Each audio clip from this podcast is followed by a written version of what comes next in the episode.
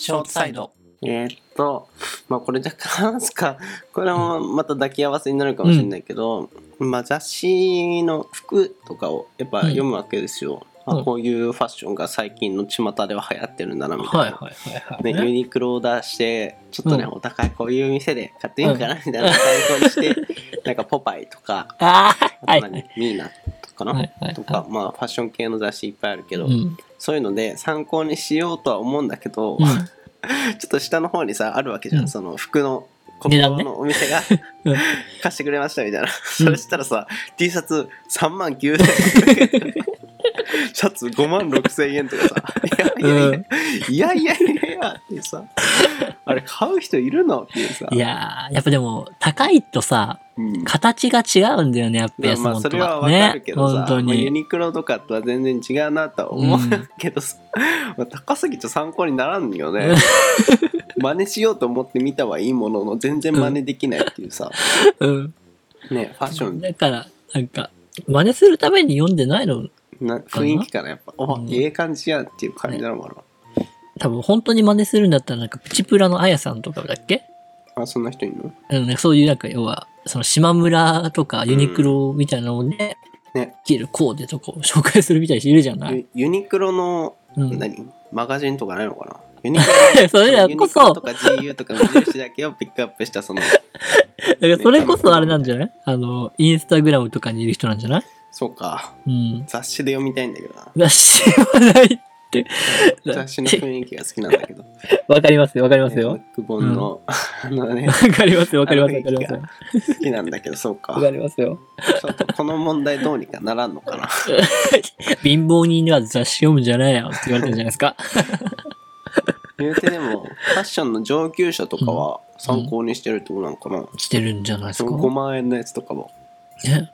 実際その見てさうん。あこういうこのお店で売ってるんだ、買いに行こうってなるのかな？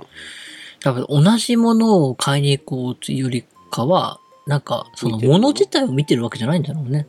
何を見てんの？雰囲気？多分なんか、その、形とかさ、うんあと色合いとかさ、うん雰囲気とかをさ、うん感じ取って、で自分なりに、その、変える範囲で、それを再現するのかな。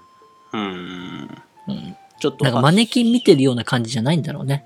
きっと。なるほどなんか、林がきっと、なんか、有名な写真家のさ、写真集見てさ、同じ写真撮ろうって感じじゃなくて、ああ、こういう感じの写撮り方ねっていうのを見て、それとは違う写真撮るみたいなそういう感じで見てるのかもね。ファッション上級者のうん。あの助言が欲しいところです。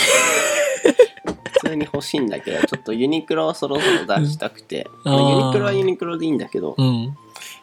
うーん、ファッション系にトンテンでうん興味がなくて、ああ。そう、難しいよね。うん。でもなんだかんだね、ユニクロ、いいじゃん。うん、そうなんだよね。やっぱ考えるとね、そうそうそう。そのワンシーズンで着て捨てられるみたいな。うん。そうね。ちょっとやっぱ、おしゃれなうん彼女とかに 一緒に行くとかしかないのかな。一番手軽なその改善法としては。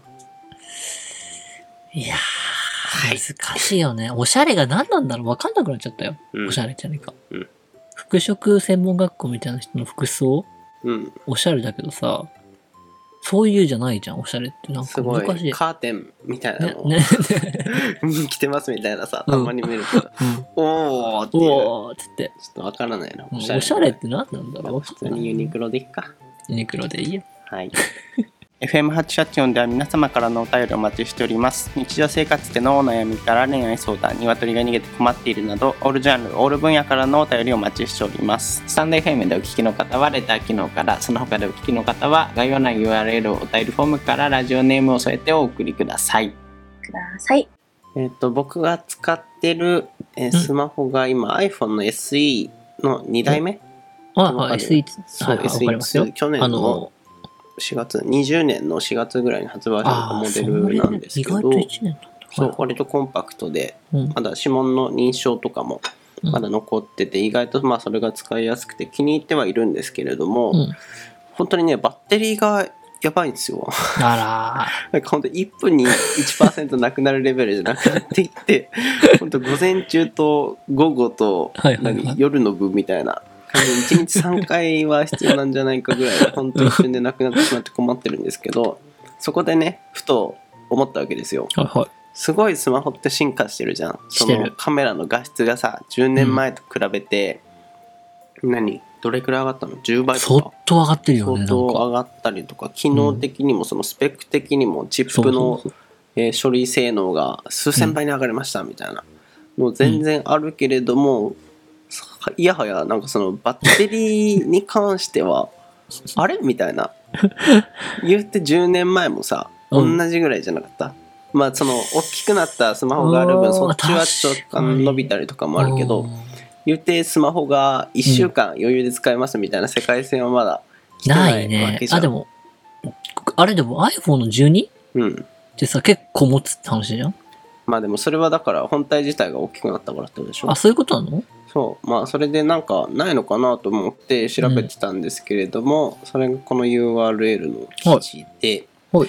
えっとまあちょっと省略するとうん。えーまあ、意外とその電池の性能自体は若干上がってるらしい。ほんと一番最初のスマートフォンに比べて10倍近いそのはい電池は上がったらしいんですよ。10倍も？持ってんだ、絶そう。対。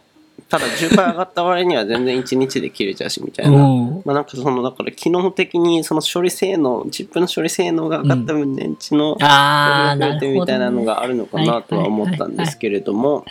でなんかたまにさその電池革命みたいな記事見ない、あるあるある。その1週間。しかも1秒で満充電になって使える電池うんが、あるあるあるあそる。のできたうん。みたいなさ、ある。聞くんだけれども全然実用化されないみたいな感じで、うん。そうないんですけれども。あの、本当に なんでかなっていう感じですね。ハードにできないのかなみたいな。携帯使う人？うん。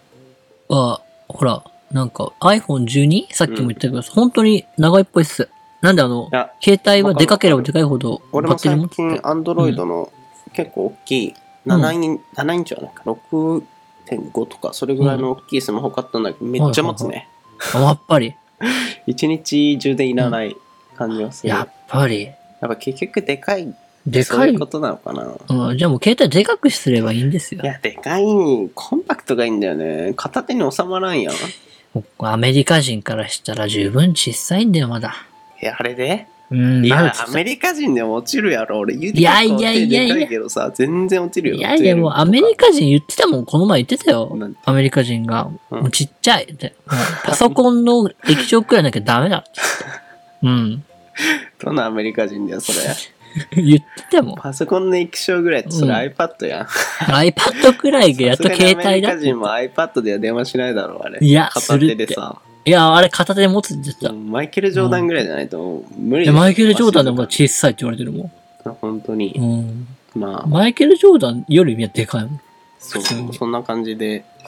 だから望むのは9月だからそろそろ iPhone の新しいのが出そうなところ iPhone13 ですけれども 小型でうん。やっぱ SE ぐらいのサイズがいいな。いいね。SE ぐらいのサイズで、バッテリーが丸1日持つモデルをね、なんか頑張ってほしい。政府の陰謀で持たないようにさせられてんじゃない？